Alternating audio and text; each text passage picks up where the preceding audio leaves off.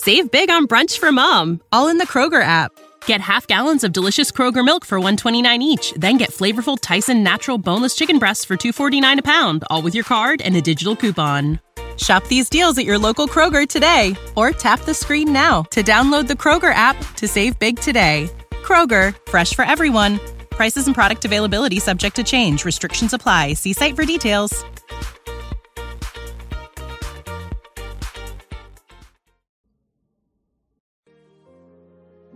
مولانا خانی دوره جدید. دوست داری مصنوی را بشنوی؟ وقت داری شرحان را بنگری؟ مصنوی را چابک و دلخواه کن ماجرا را موجز و کوتاه کن.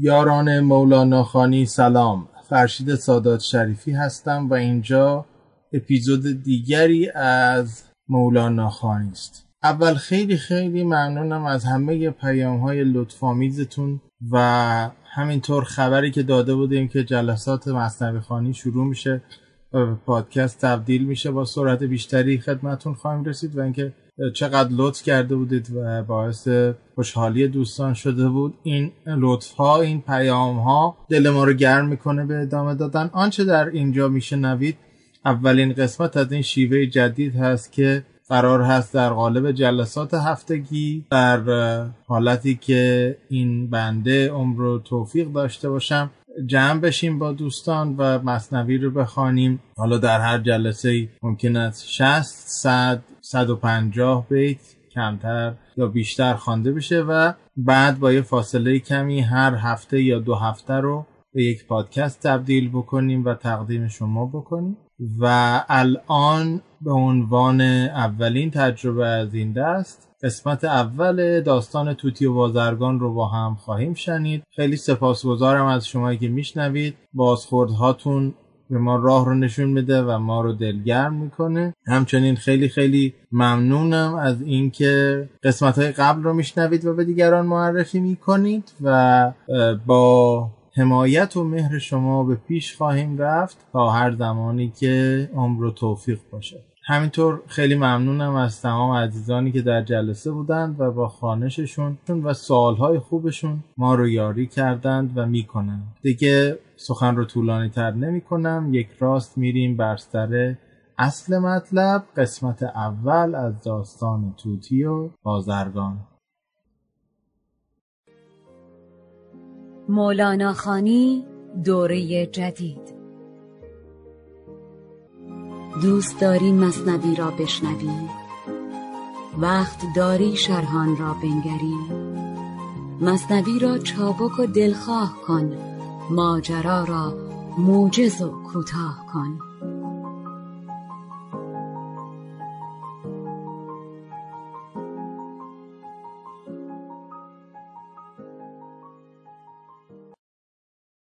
بود بازرگان و او را توتی در قفس محبوس زیبا توتی چون که بازرگان سفر را ساز کرد سوی هندوستان شدن آغاز کرد هر غلام و هر کنیزک را ز جود گفت بهر تو چه آرم؟ گوی زود. هر یکی از وی مرادی خواست کرد جمله را وعده بداد آن نیکمرد گفت طوطی را چه خواهی ارمغان؟ کارمت از خطه هندوستان.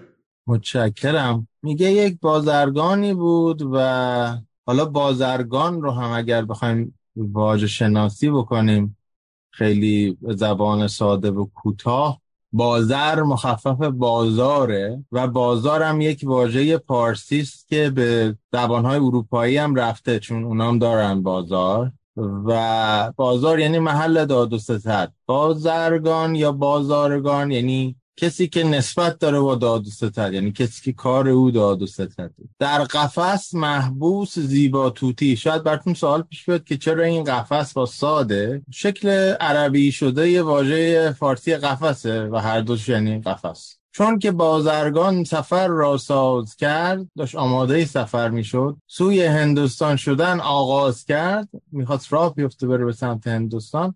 هر غلام و هر کنیزک را زجود بندگان زن و مردش رو گفت که چه آرمت بوی زود. حالا نکتش اینه. شخصیت پردازی که از بازرگان داره ارائه میده یک فرد سخاوتمنده. یعنی بدون اینکه مجبور باشه به کارهایی رو از سر اون ذات بخشنده و مهربان خودش انجام میده.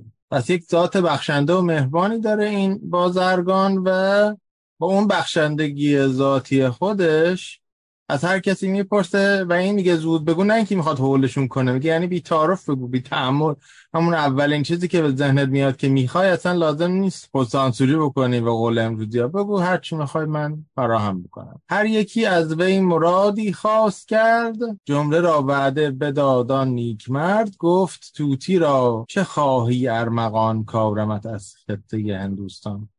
پس هر یکی تقاضایی داشتن و همه هم قول داد که میاره. و حالا توتی جوابی میده که خیلی جواب جالبی است.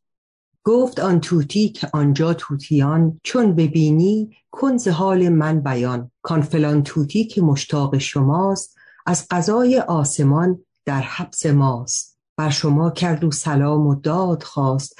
و از شما چاره و ره ارشاد خواست. بله. گفت می شاید که من در اشتیاق جان دهم اینجا بمیرم از فراق. خب میگه که وقتی که به توتیان رسیدی حال من رو بیان کن و حالا این بیان رو اینجوری انجام بده. بگو که یک توتی هست که مشتاق شماست و از غذای آسمان در حفظ ماست. اینجا باز چند تا واژه رو توضیح بدیم. که باز باهاشون سر و کار داریم هم در این داستان و هم در شکل کلی در اندیشه مولانا. اشتیاق. نکته که وجود داره محبت با اشتیاق یک مقداری متفاوت. هر دوتاش علاقمندی درش هست. پیوند خاطر درش هست. تعلق خاطر درش هست. ولی مشتاق تفاوتی که با دیگر شکل‌های علاقمندی یا واژه های نزدیک بهش داره این است که یعنی آمیخته با یه حرکتی است. شوق و اشتیاق همواره در در جوهر این کلمه یه حرکتی نهفته است. حالا وقتی که من میگه که من مشتاق شما هم یعنی من می‌خوام پر بکشم به سوی شما. من حرکت بکنم به سوی شما. روح من قلب من در حرکت به سمت شماست. ولی چه کنم که از غذای آسمان در حبس این بازرگان هستم. بر شما کرد او سلام. داد خواست. دادخواهی کرد از شما چاره و ره ارشاد خواست. چند روز پیش با یه دوست روانکاوی صحبت می‌کردم از دوست که به هم ریخته بودم لازم بود برم پیش روانکاو. بعد یکی از صحبت های حاشیه‌ای که داشتیم می‌کردیم این بود که در این چهل و چند سال یک اتفاقی که افتاده فاسد شدن زبان هست. اگر دوستان خواستن بعد از اینکه جلسه تمام شد به من ایمیل بزنن یا توی تلگرام پیام بدن. یه کتابی هست به نام مفلس کیمیا فروش که گزیده شعر انوریه توسط آقای دکتر شفیعی کتکنی حالا ما انوری قرار نیست بخونیم ولی یه مقدمه ای داره دکتر شفیعی. راجع به اینکه اصلا چرا انوری؟ من مثلا بیکار بودم رفتم شعر انوری جمع کردم برای شما. و بعد توی اون مقدمه یک بحثی می‌کنه راجع به شناور شدن زبان که همینجا می‌خوام بگم و این بحث فسادی که به واژه ارشاد راه پیدا کرده رو بگم براتون. در اونجا آقای دکتر شفیعی میفرماند که رفتاری که با واژگان هر زبان میشه در هر دوره‌ای نسبت مستقیم داره با رفتاری که با فردیت آدم ها میشه و تک تک آدم ها میشه. مثلا شما در زبان انگلیسی Pope رو به جای bishop یا به جای pastor یا به جای priest یا به جای cardinal اینا مراتب تو کلیسا. نمی‌تونید اینا رو به جای هم به کار ببرید. در بافت غیر دینیش هم نمی‌تونید این کار رو بکنید. lord با king با دوک با prince با princess اینا همه تفاوت اونجا آقای دکتر شفیعی کدکنی نشون میدن که هرچی ما از دوره سلطان محمود دور میشیم حاکمان کوچکتر و حقیرتر میشن. اغراقای شاعران درباره اینا بزرگتر و بزرگتر و بزرگتر میشه. یعنی فاصله اون توصیفی که شاعر می‌کنه از اون شاهی که داره توصیف میشه هی بیشتر و بیشتر و بیشتر میشه. و بعد یه نتیجه می‌گیرن اینکه در جوامع استبدادی که جایگاه آدما می‌تونه راحت متفاوت بشه زبان هم راحت می‌تونه شناور بشه. حالا اینو در دهه 60 نوشتن چهل سال پیش نوشتن آقای دکتر. من نمی‌خوام بیارمش به امروز. توی ایران یکی از پولسازترین کارها این بود که شما مدرسه غیر انتفاعی داشته باشید. یا بیمارستان غیر انتفاعی داشته باشید یا هر چیز غیر انتفاعی دیگه ای. درسته؟ در که غیر انتفاعی کاملا عکس معنی میده. آقایون اومدن شروع کردن. یک فعلی رو از شاهنامه گرفتن بسیچیدن که به معنای آماده کردن یک کاری است و معمولا آماده کردن سپاه اسمشو گذاشتن رو بسیجی که هر کاری می‌کنه غیر از اون کاری که سپاه می‌کرد تو شاهنامه. اومدن اسم یه چیزی رو گذاشتن سهام عدالت باش فقر توضیح کردن. و چند چند ده تا مثال دیگه براتون بزنم. یکیش هم ارشاده. حالا این ارشاد روز اول اصلا چی بوده؟ و این باب افعالی که تو زبان عربی هست چیه؟ و در بافت عرفانی خودش چیه؟ اینو بدونیم بعد نیست چون هیچ کس راجبه این که صحبت نمی‌کنه. که بعد شما بفهمید که نه حالا الان که دیگه آش خیلی شور شده. از روز اولش هم اون جایی که آدم ها رو می‌گرفتن آخرین کاری که ممکن بود بکنن ارشاده. حالا به تو میگم ارشاد چیه؟ ارشاد از رشد میاد دیگه. رشد یه مفهوم هم زیست داره هم یه مفهوم حقوقی داره. درسته؟ مثلا وقتی که بچه یا موجود زنده ای مراحل تکامل زیست شناختیشو داره طی می‌کنه به این میگن رشد. رشد معمولا یک فرایند خود به خودی است. یه فرایندی است که در ذات یه چیزی وجود داره یا نتیجه طبیعی یه فرایندیه. شما لازم نیست خیلی براش تلاش بکنید. ولی ارشاد یعنی کسی رو به مرحله رشد رساندن. یعنی شمایی که می‌خوای مرشدی بکنی در هر بافتش باید بتونی اون طرف مقابل اون موجود مقابل رو انقدر شرایط رو براش مهیا کنی که شروع کنه به رشد کردن. اون رشدی که طبیعیه و علتی و زمینه های باید براش فراهم باشه. وقتی فراهم بود خودش شروع می‌کنه رشد کردن. مثل دقیقا دانه که شما در خاک می‌ذارید اگه خاکش مناسب باشه مسموم نباشه. هوا مسموم نباشه. آب به اندازه کافی باشه. نور به اندازه کافی باشه. یعنی شما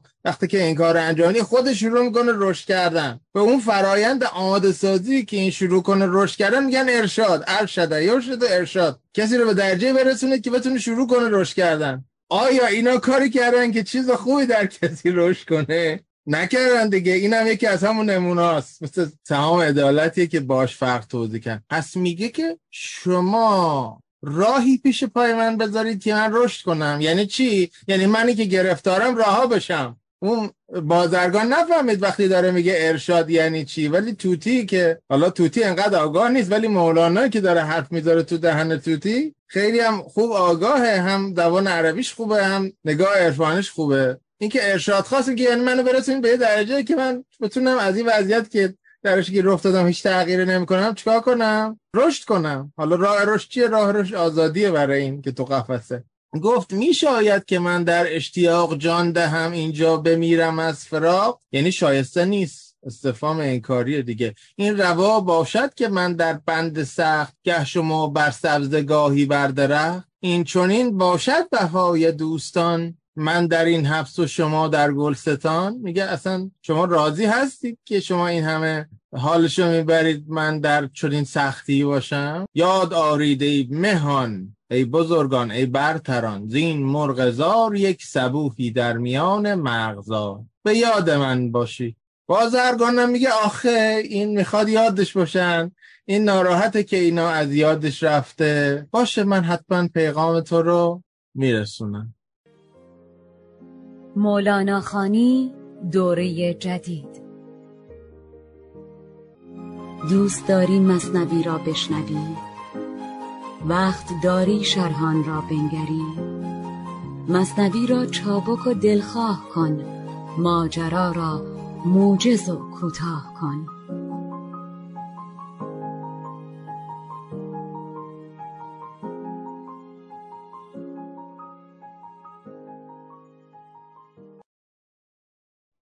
این که فرد فرد انسانی در یک شرایطی باشه که احساس بکنه به یاد کسانی است که به یاد اون نیستند. من احساس می‌کنم یه کسایی رو به یاد میارم به فکرشون هستم به یادشون هستم دلتنگشون هستم که اونها اصلا به یاد من نیستند و به من توجهی ندارن. این از یاد رفتگی خودش یکی از انواع تنهایی های اگزیستانسیاله. یکی از انواع تنهایی وجودیه. حالا یه لایه خیلی سطحیه به نسبت بقیه انواع تنهایی اگزیستانسیال ولی یکی از انواع تنهایی و یکی از چیزهایی که ما نیاز داریم و یکی از چیزهایی که میگن انسان حیوان حافظمنده انسان خاطرمنده انسانی است که با حافظه و خاطرش زندگی می‌کنه. همینه که نه فقط بتونیم چیزهای رو به یاد بیاریم بلکه دیگران هم بتوانند ما رو به یاد بیارن. حالا این مرغ نه تنها دچار دور افتادگی شده از اون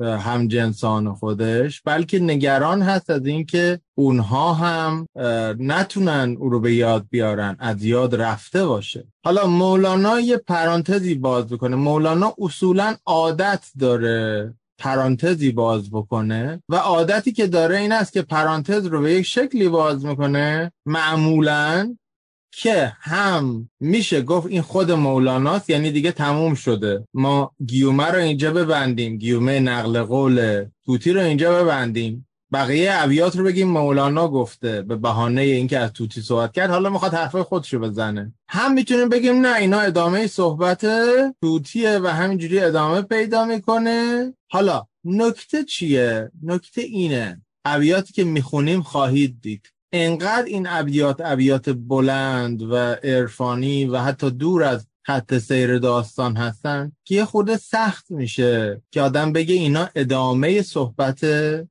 توتیک هست. ولی از نظر دستوری و از نظر ساختار جمله ها و روایت غلط نیست. و این یکی از ویژگی های مولاناست. مولانا هیچ باکی نداره که هر جایی داستان رو متوقف بکنه و پرانتزهای خیلی طولانی و خیلی عرفانی باز بکنه در میان روایت. اصلا این رو مخل روایتگری خودش و قصهگویی خودش نمی‌دونه. در نتیجه حالا این ابیات رو می‌خونیم بدون اینکه توقف بکنیم تا یک جای نسبتا دورتری می‌خونیم و بعد من برمیگردم تمام نکته هایی که گفته رو برای شما نکته گوشای می‌کنم. یاد یاران یار را میمون بود خاصکان لیلی و این مجنون بود. ای حریفان بت موزون خود من قده ها می‌خورم پرخون خود. یک قده می نوش کن بر یاد من گر همی خواهی که بدهی داد من. یا به یاد این فتاده خاک بیز.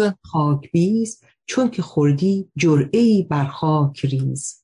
ای عجب آن عهد و آن سوگند کو وعده های آن لب چون قند کو. گر فراق بنده از بد بندگی است چون تو با بد بد کنی پس فرق چیست؟ ای بدی که تو کنی در خشم و جنگ. با طربتر از سما و بانگ چنگ. ای جفای تو ز دولت خوبتر. درست میگم؟ و انتقام, انتقام تو انتقام تو ز جان محبوب تر نار تو این است نورت چون بود. ماتمین تا خود که صورت چون بود از حلاوت ها که دارد جور تو و از لطافت کس نیابد قور تو. عاشقم بر قهر و بر لطفش به جد. بلعجب من عاشق این هر دو زد همچو بلبل زین سبب نالان شوم. این عجب بلبل که بکشاید دهان تا خورد او خار را با گلستان. عاشق کل است و خود کل است او. عاشق خیش است و عشق خیش است او. قصه توتی جان زینسان بود. کو کسی کو محرم مرغان بود. کو یکی مرغی ضعیفی بی گناه بندرون او سلیمان با سپاه. چون بنالد زار بی شکر و گله. افتدن در هفت گردون قلقله هر دمش صد نامه صد پیک از خدا. یار بیزو شست لبیک از خدا. ذلت او به ز طاعت نزد حق. پیش کفرش جمله ایمانها خلق. هر دمی او را یکی معراج خاص بر سر تاجش نهاد صد تاج خاص. صورتش بر خاک و صورتش بر خاک و جان بر لامکان لامکانی فوق وهم سالکان لامکانی نی که در فهمایدت هر دمی در وی خیالی زایدت. بل مکان و لامکان در حکم او همچو در حکم بهشتی چارجو. شرح این کوته کن و رخ زین بتا دم مزن والله اعلم بالصواب.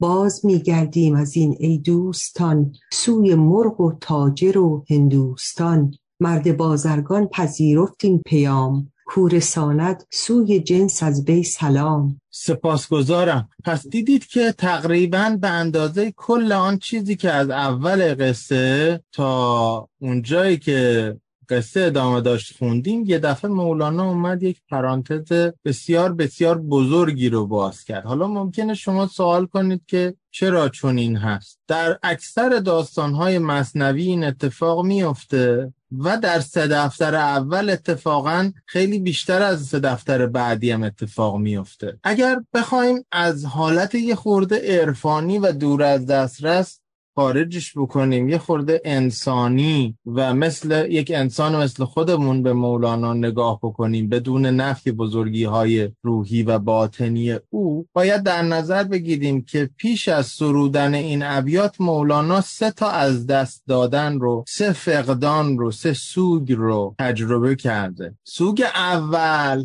سوگ از دست دادن شمسه سوگ دوم از دست دادن دوست و یار پدرش برهان محقق ترمزی است. و سوگ سوم از دست دادن یاران اصلی خودش هست که مولانا اول حسام الدین چلبی بعد صلاح الدین زرکوب و بعد دیگران. این افرادی که بعد از رفتن اون دو مرشد بزرگ همراه مولانا هستند و در جایگاه نیستند که برتر از مولانا باشند ولی همراه و مخاطب خلاق و تسکین دهنده جان مولانا هستند. باز یک جمعی از این یاران یک بخشی از این یاران رو هم از دست داده مولانا. اگر خواستید جزئیاتش رو بدونید به قسمت اول پادکست مولانا خانی اگه رجوع بکنید من اونجا گفتم. حالا این مولانایی که این از دست دادن ها رو تجربه کرده اینجا داره سوگ رو تجربه می‌کنه. حالا ما تو روانشناسی جدید میگیم سوگ پنج تا مرحله داره.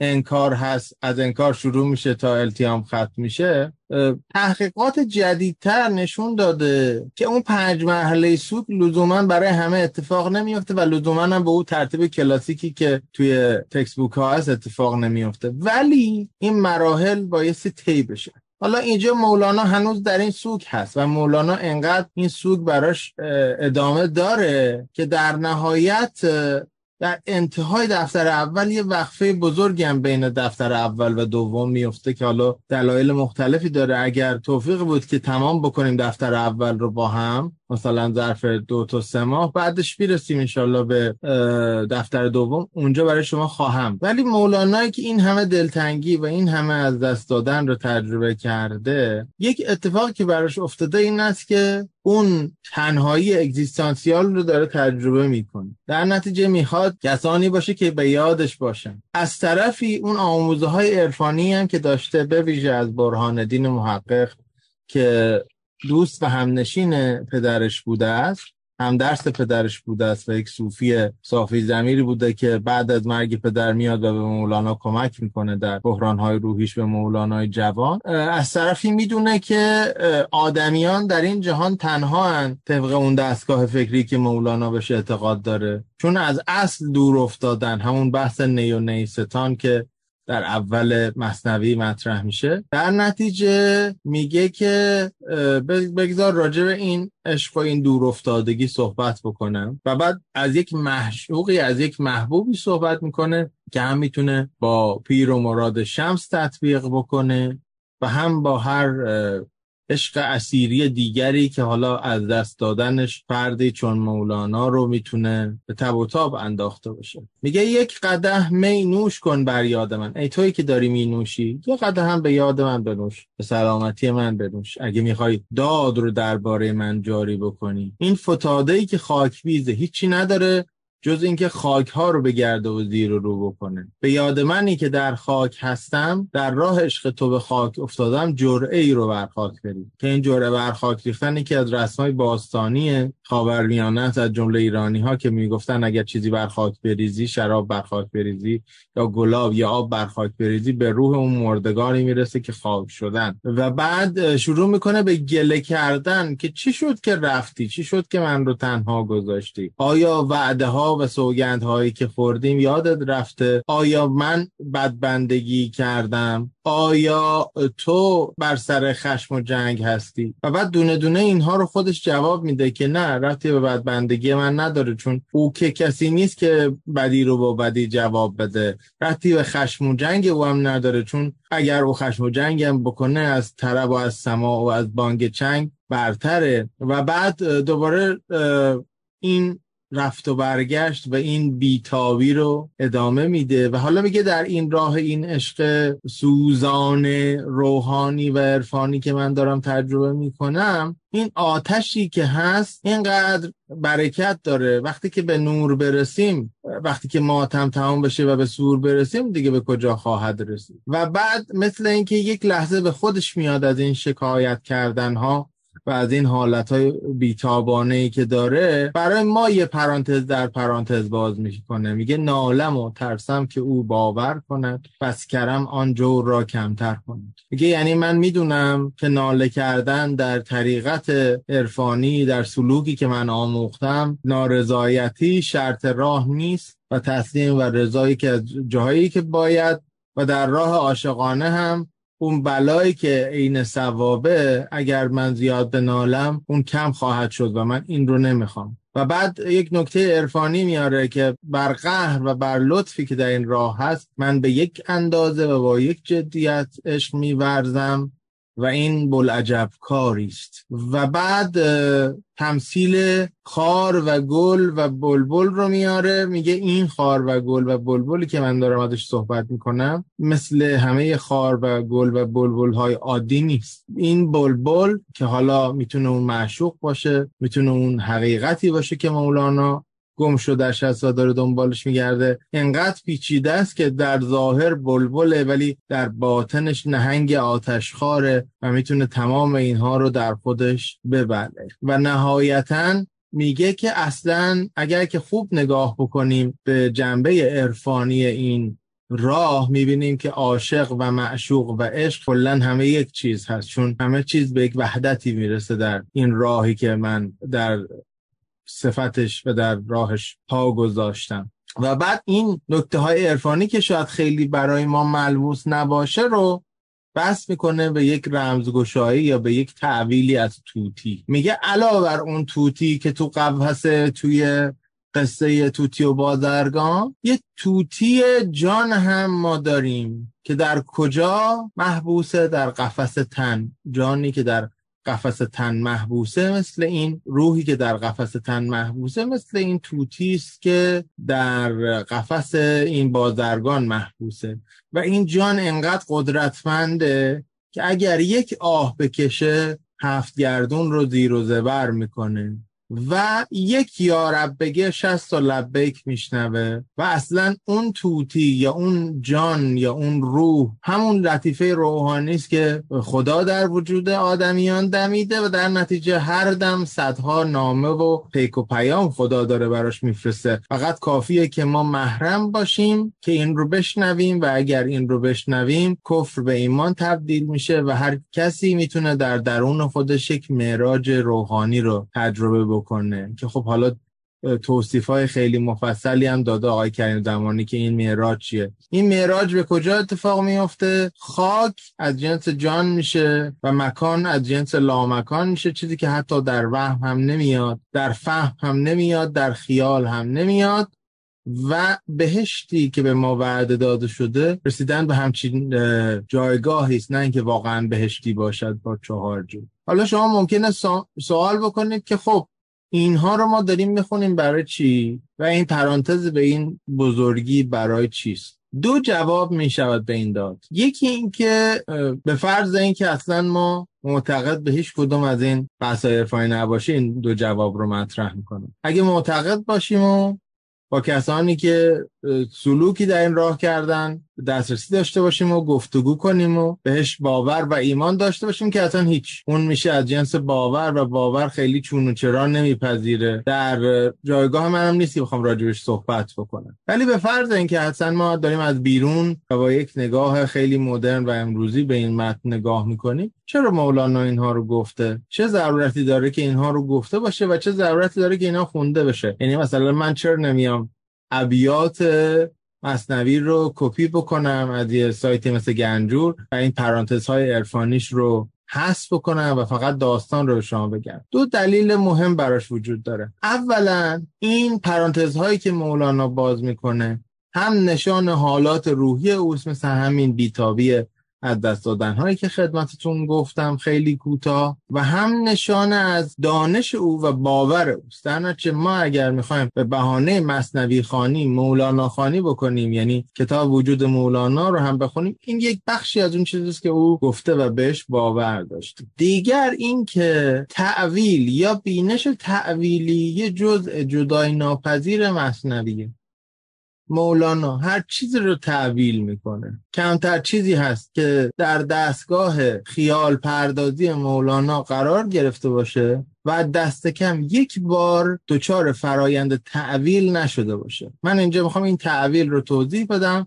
و بعد هر سوالی اگر باشه در خدمتتونم و بعد ادامه داستان هست. چند جور می‌تونید به معنای متن نگاه بکنید؟ فرایند معنادار شدن یه متن سه عنصر داره دست کم. یه عنصر خالقش خالقم مثلا اگه من خیلی بخوام به خالق متن وفادار باشم باید بیام بگم که مولانا یک شخصیت عارف بوده یک شخصیت صوفی بوده. بیام تک تک اینها رو بشینم بر اساس تصوف مولانا برای شما معنا توی مدرسه وقتی که ادبیات میخوندیم عمدتا از این نوع بود نگاه معلمای قدیمی ما. وقتی که یه متنی رو معنی می‌خواستن بکنن شاهنامه رو می‌خواستن معنی بکنن حافظ رو می‌خواستن معنی بکنن غزل سعدی رو می‌خواستن معنی بکنن. شعر مولانا رو می‌خواستن معنی بکنن. مرادشون قصدشون تلاششون این بود که به ما بگن منظور معلف از این چیزی که نوشته چیه. یعنی می‌خواستن برسن به نیت معلف خب این یک جور نگاه به متن.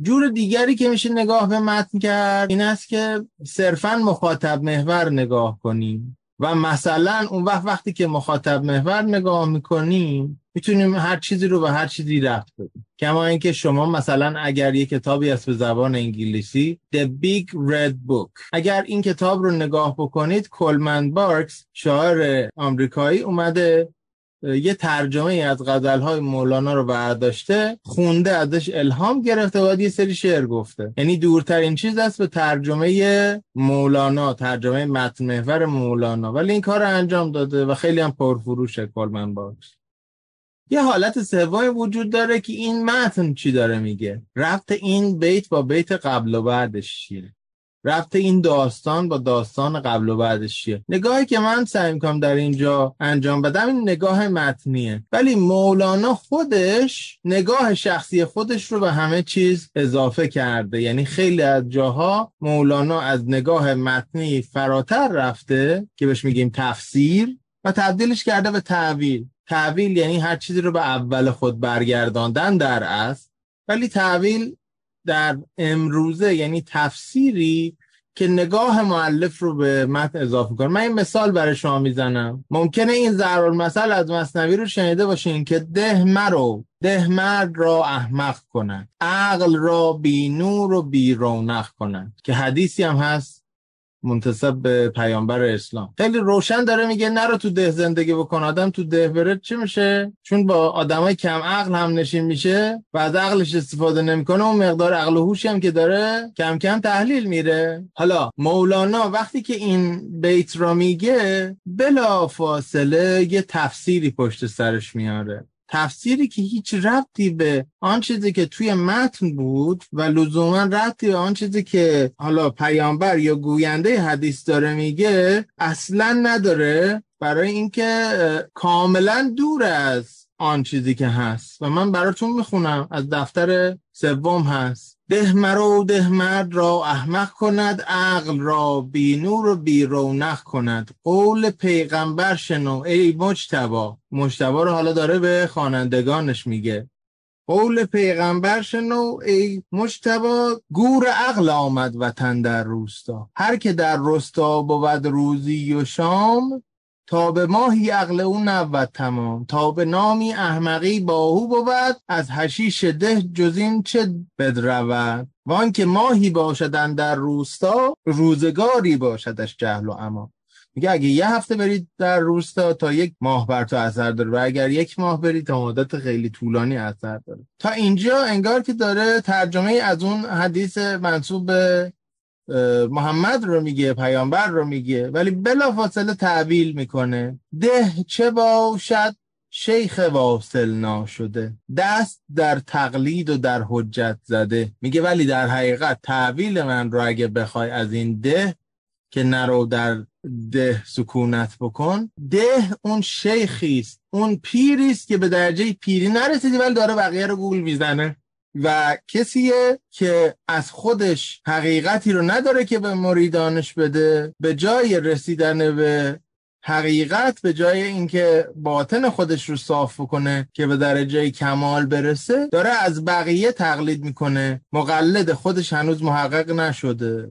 در اصل اون حدیثی که از پیامبر هست هیچ صحبتی از پیر و از مرشد و از تقلید و از تحقیق نیست. ارتباط دادن بحث تقلید و تحقیق یا پیر و مراد واقعی و تقلبی با حدیثی که از پیامبر هست رو کی انجام داده؟ ذهن مولانا انجام داده یه شکافی یه فاصله ای یه گپی بین این مقوله آ و مقوله ب هست که تعویل مثل یک پلی میاد این رو فاصله رو پر می‌کنه در نتیجه مولانا پر از تعویله و اینجا هم اومد و ماجرای این توتی رو قبل از اینکه بخواد ادامه داستان رو بگه برای ما تحویل کرد که از نظر من مولانا یادتون باشه همه آدم ها به این دنیا اومدن که از دست بدن همه آدم ها به این دنیا اومدن که دلتنگ بشن و بعد که دلتنگ شدن بعد هم من یاد خودم بیارم هم یاد شما بیارم که علاوه بر اون چیزی که در این دنیا از دست دادیم کل این دنیا رو از دست خواهیم داد و باید یادمون باشه که این دنیا رفتنیه و خود این دنیا هجابیه از اون جهان دیگری که ما از دست دادیم اون پاکی که از دست دادیم عالم ارواحی که از دست دادیم و باید به زودی بهش برگردیم و باید یادمون باشه که نی هستیم که از نیستان جدا افتادیم. حالا این ممکنه در ذهن ما خیلی عجیب غریب بیاد که مولانا یه پرانتز به این بزرگی رو اونم در اول داستان باز کرد. ولی به دلیل این بینش تعویلی که مولانا داره تقریبا هیچ چیزی نیست که مولانا فرصت تعویل کردنش رو یک بار در کل مصنعی به خودش نداده باشه. مولانا خانی دوره جدید. دوست داری مصنوی را بشنوی؟ وقت داری شرحان را بنگری؟ مصنوی را چابک و دلخواه کن ماجرا را موجز و کوتاه کن.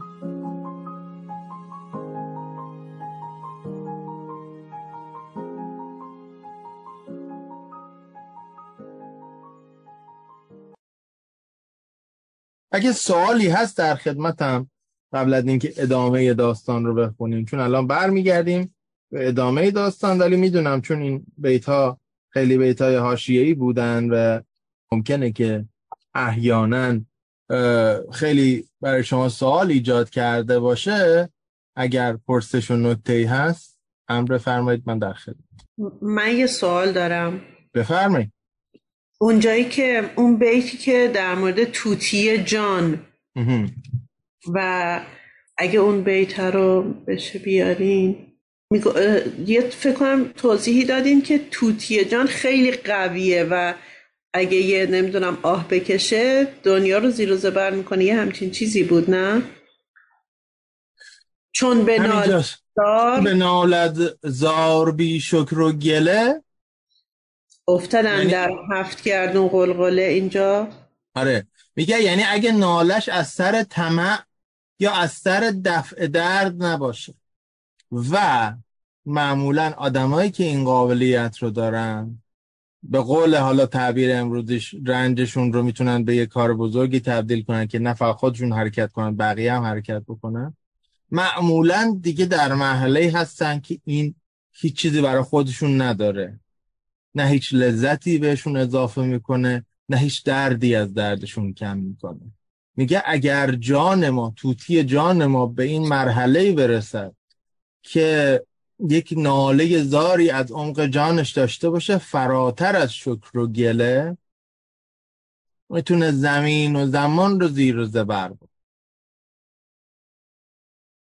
شما بیت قبلیش که میگه وندرون او سلیمان با سپاه اینو خون اینو گفتین معنی شو؟ آها بخواید ارتباطش رو با بیت قبلی بدونید یادمون باشه که اینجا چی داره میگه؟ میگه که قصه توتی جان انسان بود.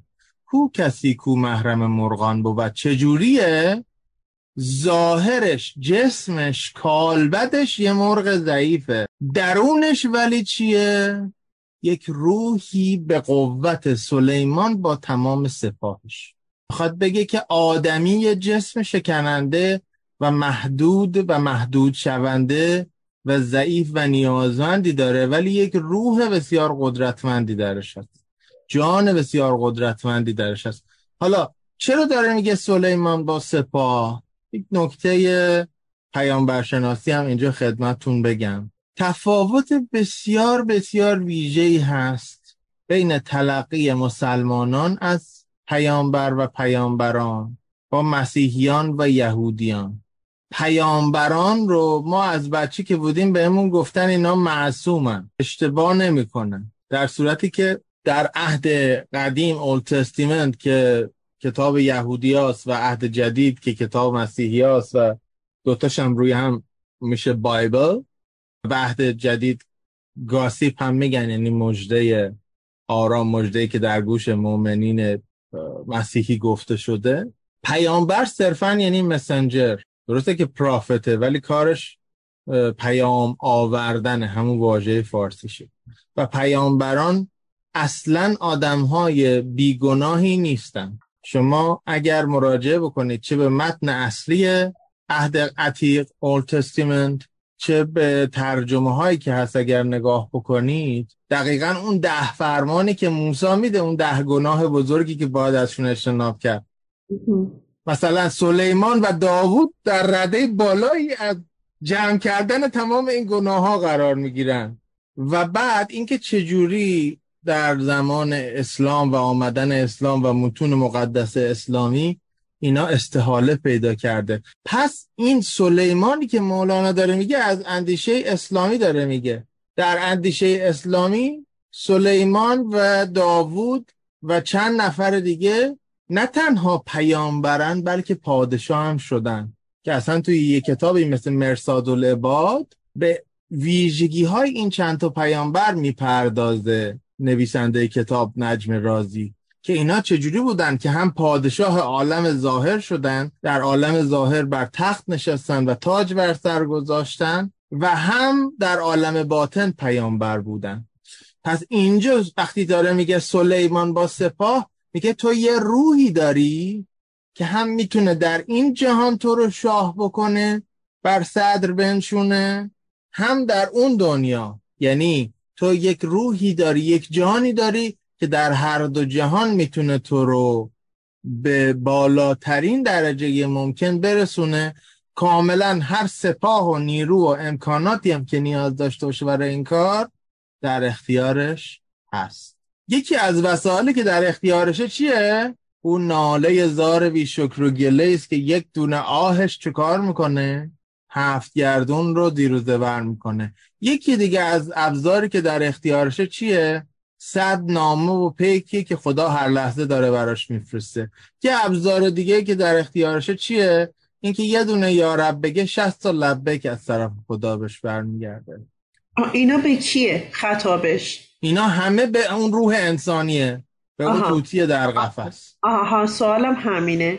سوالم اینه که با دید غیر عرفانی این الان این توتی بدن انسان ما الان که در بنده تو زندانه این تو روحش کجاست؟ خب دیگه این همون روحه که در جسم زندانیه از دید مولانا خب نه من منظورم اینه که اون الان انسانهایی که بیگناه زندانی میشن درسته. اینا مگه با خدای خودشون مگه حرف نمی‌زنن درسته. مگه ازش خواهش نمی‌کنن جوابش کوپ است حالا اینو باید از مولانا پرسید که اینو داره میگه نه از من پرسید آخه شما چون گفتین که ما چرا داریم امروز اینو می‌خونیم و با یه دید اگزیستانسیال و حالا هر کسی داره می‌خونه حالا یه عده آدمایی اعتقاد دارن خودشون یا آدمای عرفانیتر و صوفی مسلکترین یه عده آدمایی نه نیستن و دارن با یه دید فقط منطقی نگاه می‌کنن و. معنی این شعر رو می‌خوان امروز در بیارن. خب من حالا سوال من اینه.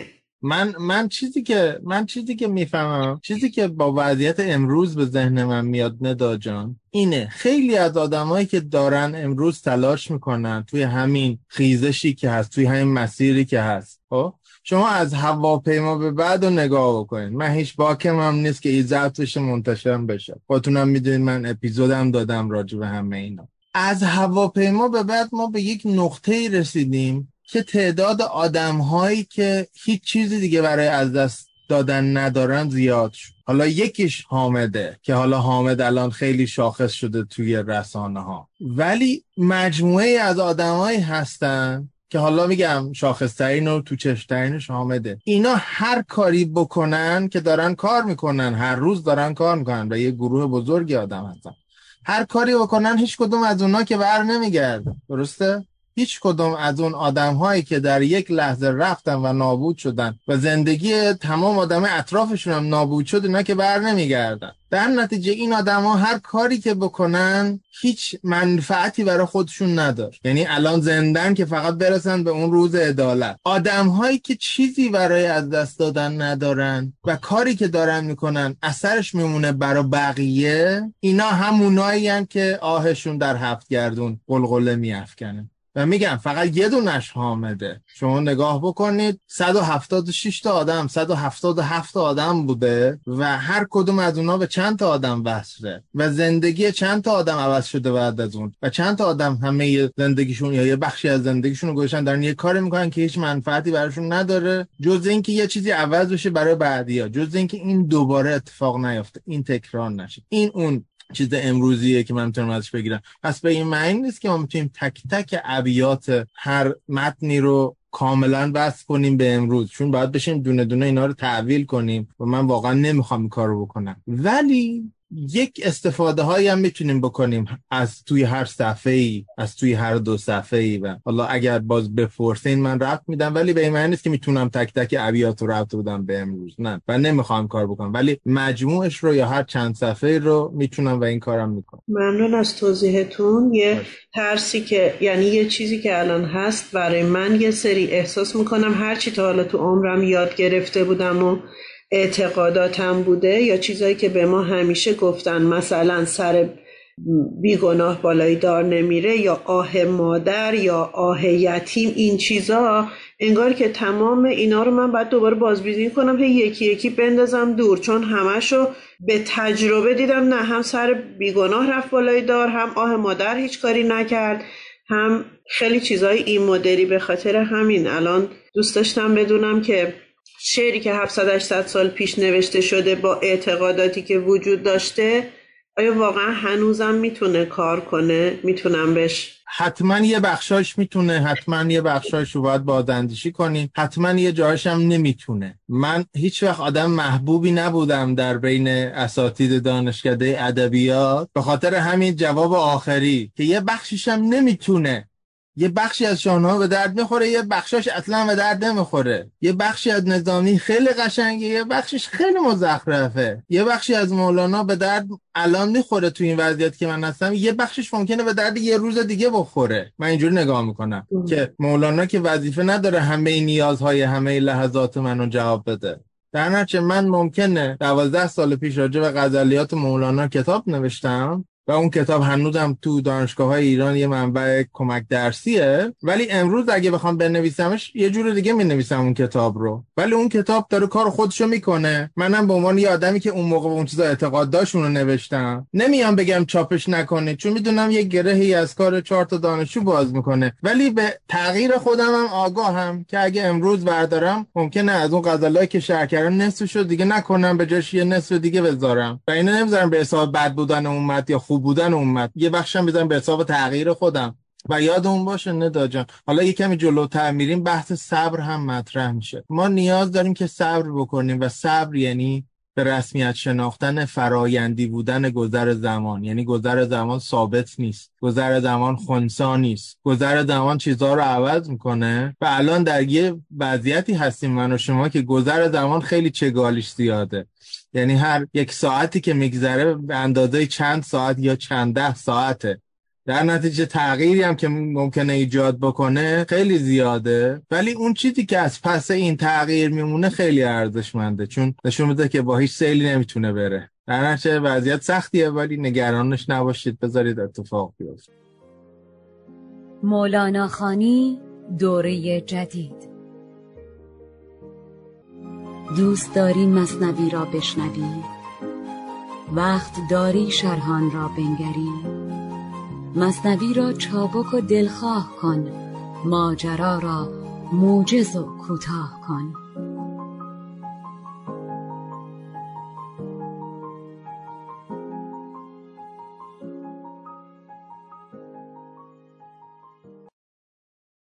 میگه دیدن خاجه توتیان هندوستان را در دشت و پیغام رسانیدن از آن توتی.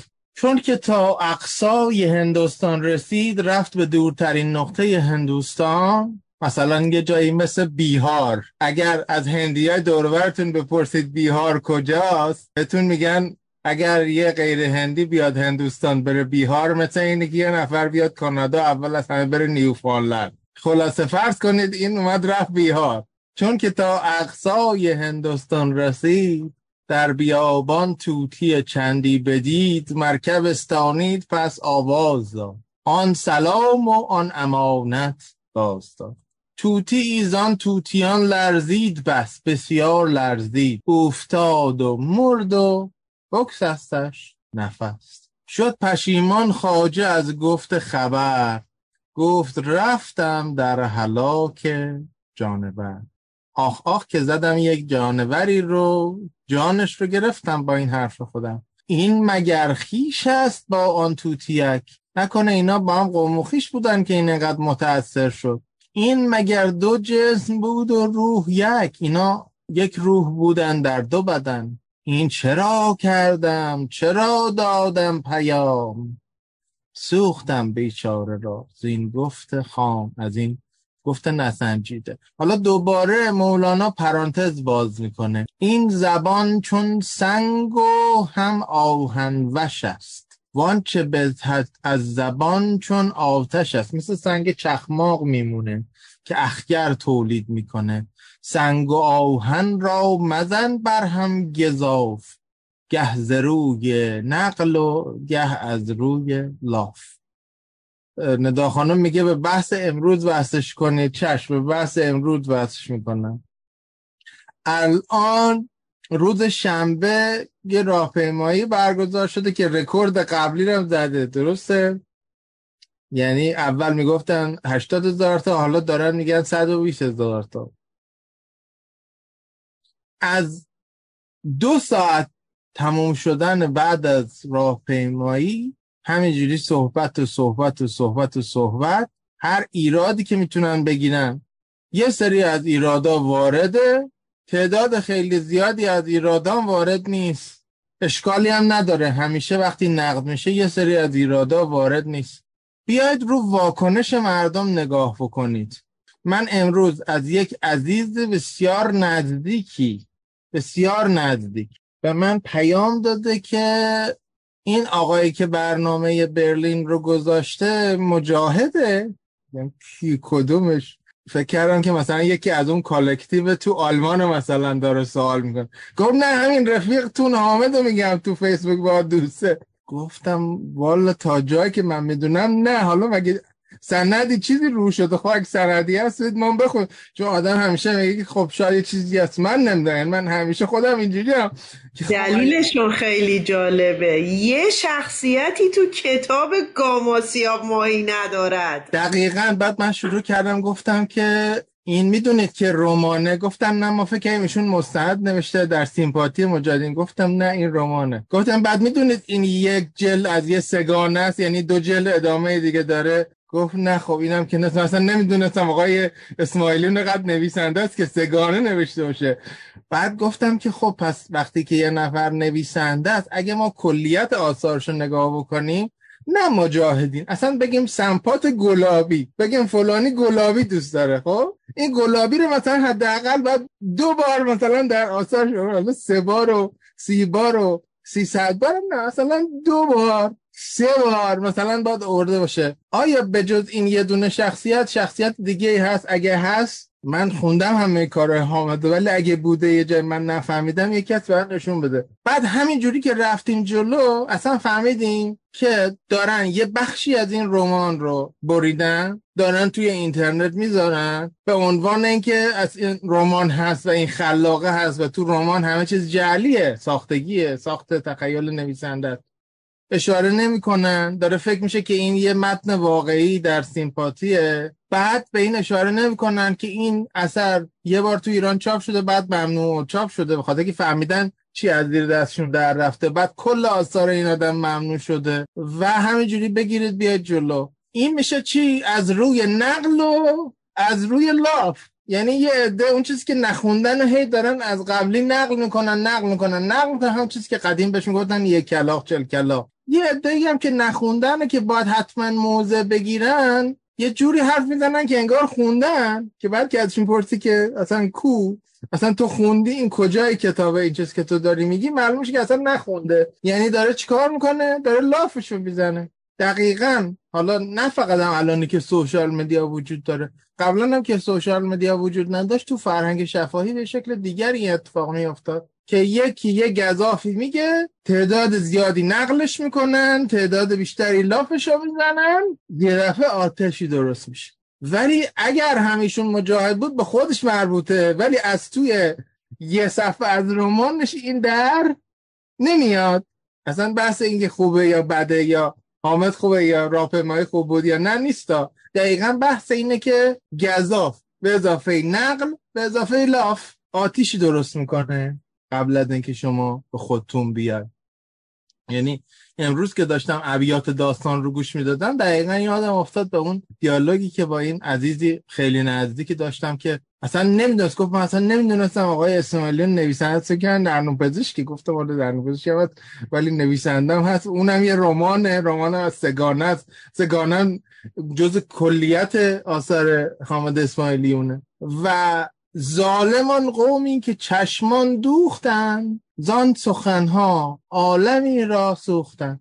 ضرور مثل داریم میگیم فلانی چششو میبنده دهنشو باز می‌کنه. حالا چشم دوختن از چشم بستن هم بدتره چون شما وقتی چشمتون رو میدوزید دیگه بازش هم نمی‌تونید بکنید. کسی که چشم میدوزه یعنی کسی که دیگه نمی‌خواد باز کنه یعنی بسته تصمیم گرفته چشمشو ببنده. نه که نمی‌دونه یا نمی‌بینه یا نمی‌خواد ببینه. و ظالمای واقعی اونان اونایی هستن که حقیقت رو کتمان می‌کنن. اونا اونا هستن که شر رو مبتزل می‌کنن و با سولید می‌کنن. به بیان ها آرنتیش عالمی را یک سخن ویران کنند روبهان مرده را شیران کنند دقیقا روبهان مرده را شیران کند دیگه الان یه کسی یه چیزی گفته بقیه هم رفتن دنبالش. الان اون کسی که روبه بوده شیر شده دیگه؟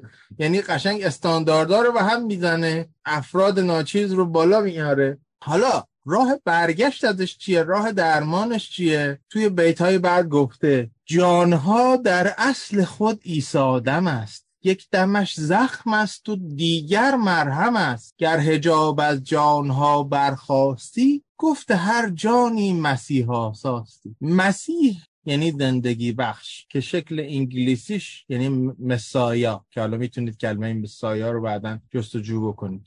مسایا لقبی است که به جیزز میدن در زبان انگلیسی زمانی که معتقد هستن بعد از به صلیب کشیده شدن در روز سوم بر میگرده این که مولانا میگه جانها در اصل خود ایسادم است یعنی هر جانی می‌تونه حتی بعد از خوردن بزرگترین زخم مرهم در خودش تولید بکنه و دوباره زنده بشه مثل ایسایی که زنده شد و برگشت. گر هجاب از جانها برخواستی گفت هر جانی مسیحا ساختی ما گرفتار یک سری هجاب ها و یک سری محدودیت های هست. روحمون وجودمون شناختمون از هر چیزی. اگر بتونیم این رو کنار بزنیم اون زندگی بخشی رو می‌تونیم در وجود خودمون کشف کنیم. ولی معمولا نمی‌تونیم به خاطر که این در هجاب است. گر سخن خواهی که گویی چون شکر صبر کن از هرسو این حلوا مخر. صبر باشد مشتهای زیرکان پس حلوا آرزوی کودکان. میگه اگر می‌خوای سخنی داشته باشی که مثل شکر باشه باید حلوا نخوری. حالا برای شما ریشه طبی شکر و ریشه لغوی حلوا رو میگم که بدونید چه لایه ای داده مولانا با این. چون خیلی ها مثل همین چیزی که کریم زمانی اینجا آورده شکر رو فقط شکر معنی می‌کنن حلوا رو هم حلوا معنی می‌کنن. ولی یادم باشه شکر در گذشته خاصیت دارویی داشته. اگه خواستین بعد از جلسه بریم گل شکر رو جستجو بکنیم. گل شکر یه چیزی بوده مفرح برای کسایی که قلبشون می‌گرفته. ترکیبی از گل و شکر که بعد می‌دونستن که بعضی از سنگ های معدنی هم یه حجم خیلی کمی اگه اضافه کنن باز این رو خیلی تقویت می‌کنه. یکی از چیزهای شگفتآوری که آدم های باستانی کش کرده بودن اینه که اگه به این گل شکر براده های از یاقوت اضافه بکنن خیلی اثر درمانی داره که حافظم تو شعرش میگه که این مفرح یاقوت از خزانه توست. به هر حال. میگه اگر می‌خوای سخنی داشته باشی که شیرین باشه و شفابخش قلب ها باشه باید صبر بکنی و حلوا نخوری. حالا حلوا علاوه بر اینکه به معنای شیرینی هست حلوا خب خیلی هم چربی داره دیگه هم چرب و هم شیرینه. و در طب قدیم معتقد بودن که وقتی که ترکیب چربی و شیرینی با هم مخلوط میشه اگر در خوردنش زیاد روی بشه این باعث ایجاد عفونت میشه و نیاز به هجامت پیدا می‌کنه فرد. امروز هم دیدین که وقتی چیزای چرب و شیرین افراد می‌خورن یکی از واکنشهایی که بدن نشون میده به اصطلاح جوش می‌زنه دیگه. همون جوشی که بالاخره بدن می‌خواد تصفیه بکنه. میگه اگر صبر کنی و حلوا نخوری می‌تونی شکر بشی و از جنس گل شکر بشی. صبر باشد مشتهای زیرکان. بعد صبر یه گیاه زردرنگ تلخ سمی هم هست. که اصلا برای همین صبر رو خیلی یا به زردرویی تشویق می‌کنن صابران رو یا صبر رو تلخ می‌دونن چون باید یه گیاه طبیه به شدت تلخ. میگه که زیرک به جایی که حلوا بخوره حلوا زرده صبر هم زرده حلوا شیرین صبر بسیار تلخه. زیرک اون کسیه که این صبر تلخ رو بهش اشتها داشته باشه. مشتها یعنی چیزی که شما بهش اشتها دارید. چیزی که بهش گرایش دارید. پس حلوا آرزوی کودکان. اون کودکه که فقط به شیرینی میل داره. اگر صبر بکنیم به جاهای دیگه می‌رسیم و بعد بلا فاصله یه تیتری میاره. عطار یه شعری رو میاره از عطار حالا به مناسبت صبر قد این رو تفسیر بکنه که تو صاحب نفسی قافل میان خاک خون میخور که صاحب دل اگر زهری خورد آن انگبین باشد. که حالا می‌خواد این بحث رو مطرح بکنه. که فرد صاحب دل کسیه که می‌تونه زهر بخوره همون صبر رو بخوره که خیلی تلخه و مقدارش هم اگر زیاد بشه سمیه می‌تونه صبر رو بخوره ولی هیچ اتفاقی براش نیفته هر که صبر آورد برگردون روند. هر که هر با خود واپستر شد علاوه بر حالا اون جنبه طبی صبر که ازش صحبت کردیم و خیلی برامون مهمه و حالا بعدا در ادامه در جلسات بعد که برسیم به قول فرید دین عطار ازش صحبت می‌کنیم خود صبر رو می‌خوام در اینجا براتون معنا بکنم. صبر اخلاقی رو.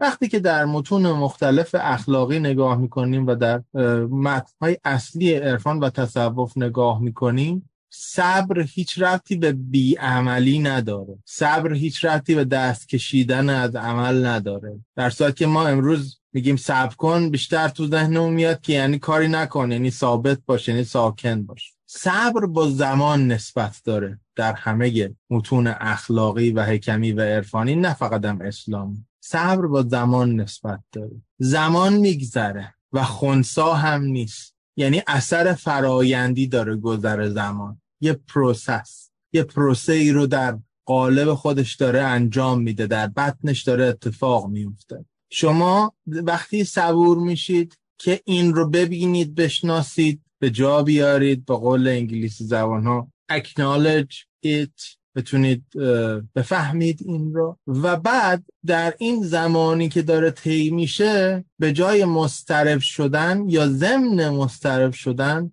اون کارهایی که باید رو انجام بدید با وجود تلخ بودنش. این خیلی خیلی سخته. چرا سخته؟ یه دلیل تکاملی داره. ما برای صبر کردن طراحی نشدیم در تکامل. و وقتی دارم از تکامل صحبت می‌کنم یادم باشه که از فضایل اخلاقی و از اون چیزی که برای آدم خوبه و از اون چیزی که برای آدم بهتره صحبت نمی کنم تکامل هدفش اینه که نسل ما رو حفظ بکنه دیگه. ما به عنوان یه نوعی از گونه های جاندار نسل اون حفظ بشه. در تکامل صبر خطرناک بوده. ما فرزندان اونایی هستیم که وقتی یه بوته تکون خورده به جای اینکه فکر کنن خرگوشه احتمال دادن گرگه و فرار کردن. چون اگر که خرگوش باشه و شما فکر کنید گرگه و فرار کنید اشکالی نداره.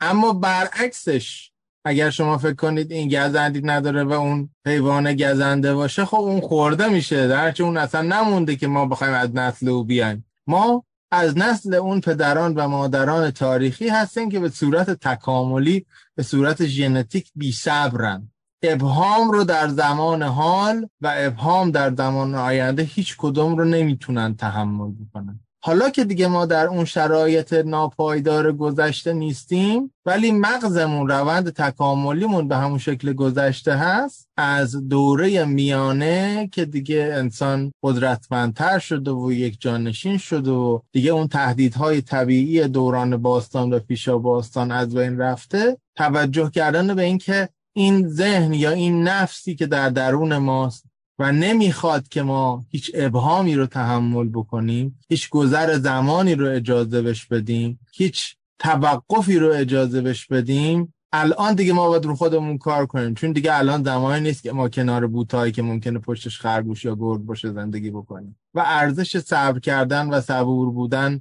و به جنگ این نهاد درونی شده تکاملی رفتن اونجاییست که ارزش صبر رو از نظر زیست شناختی و تکاملی معنا می‌کنه و مولانا هم اینجا داره میگه که صبر تلخه. ولی اگه بتونی صبر بکنی یک تعالی پیدا می‌کنه جانت که با صرفا خوشی کردن و حلوا خوردن از اون تعالی خبری نیست. اگر هر نکته هست من خوشحال جانم بفرم. معنی صبر. خب برعکسش چی میشه عملا؟ مثلا اگه من الان صبر نکنم یعنی چی؟ چی کار می‌کنم؟ آه معنی عملیش؟ بله. خب صرفا بیتاب بودن آدما و اینکه از ترس آن چیزی که در آینده میاد یا از حسرت گذشته یا از ترس آن چیزی که در آینده میاد هیچ کاری نمی‌تونن بکنن. نمی‌تونن از این زمانی که داره میگذره هیچ استفاده مفیدی انجام بدن. نمی‌تونن هیچ آماده سازی بکنن برای آینده. در نتیجه اون صبر صبر نکردن که خیلی وقتا هم دست خود آدما نیست که بی صبر میشن بی طاقت میشن. می‌تونه اصلا آدما رو فلج بکنه. در نتیجه این زمان که داره طی میشه اثر خودش هم که داره می‌ذاره. ولی ما به جای که بتونیم فعال و فائل و در حقیقت اثرگذار باشیم حالا نه رو بقیه حداقل رو خودمون در طول این زمانی که داره میگذره ما فقط منفعل خواهیم بود و نهایتا اون زمان اون کاری که باید انجام بده رو انجام میده و معمولا هم به نفع ما نخواهد بود. یعنی ما اگر فعال نباشیم در فرایند گذر زمان آماده نباشیم برای چیزی که بعدا اتفاق میفته اتفاقای خوبی برامون نمیفته. یعنی صبر همیشه با امید توأم باید با همه درسته؟ حالا حتی اگه با ناامیدی هم توأمه باید با در حقیقت یه جور آماده شدن یه جور خود رو آماده نگه داشتن یه جور هوشیاری همراه باشه. حتی اگه نخوایم اسمش داریم آره صبری فرایند هوشیارانتی فرایند قافلانه نیست. مولانا خانی دوره جدید. دوست داری مصنوی را بشنوی؟ وقت داری شرحان را بنگری؟ مصنوی را چابک و دلخواه کن ماجرا را موجز و کوتاه کن.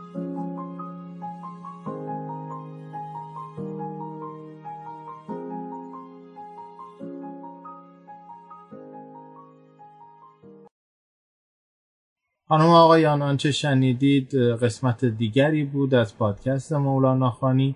قسمت چهاردهم مولانا خانی که به بخش اول از داستان توتی و بازرگان اختصاص داشت. با شما خواهیم بود در جلسات بعد با قسمت های بعد و خیلی ممنونم که ما رو میشنوید و به دوستداران مولانا و مولانا خانی معرفی می‌کنید. امیدوارم در هر جا که هستید چه در ایران جان و چه در هر جای کره خاکی و دل شما با ایران است و با زبان فارسی است در این روزهای سخت و حساس که سرعت اتفاقا خیلی بیشتره. خیلی مراقب خودتون باشید و جانتون رو در پناه ادبیات آباد و رخشان نگه دارید که خوب بودن ما دانش اندوزی ما و خردورزی ما بزرگترین دشمن بیخردان و دشمنان ایران هست. جانتون نویران جانتون آباد و به سمت آزادی و خاطرتون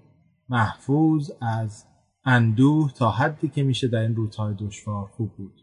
با مهر و احترام فرشید سادات شریفی و همکاران در پادکست مولانا خانی. مولانا خانی دوره جدید. دوست داری مصنوی را بشنوی؟ وقت داری شرحان را بنگری؟ مصنوی را چابک و دلخواه کن. ماجرا را موجز و کوتاه کن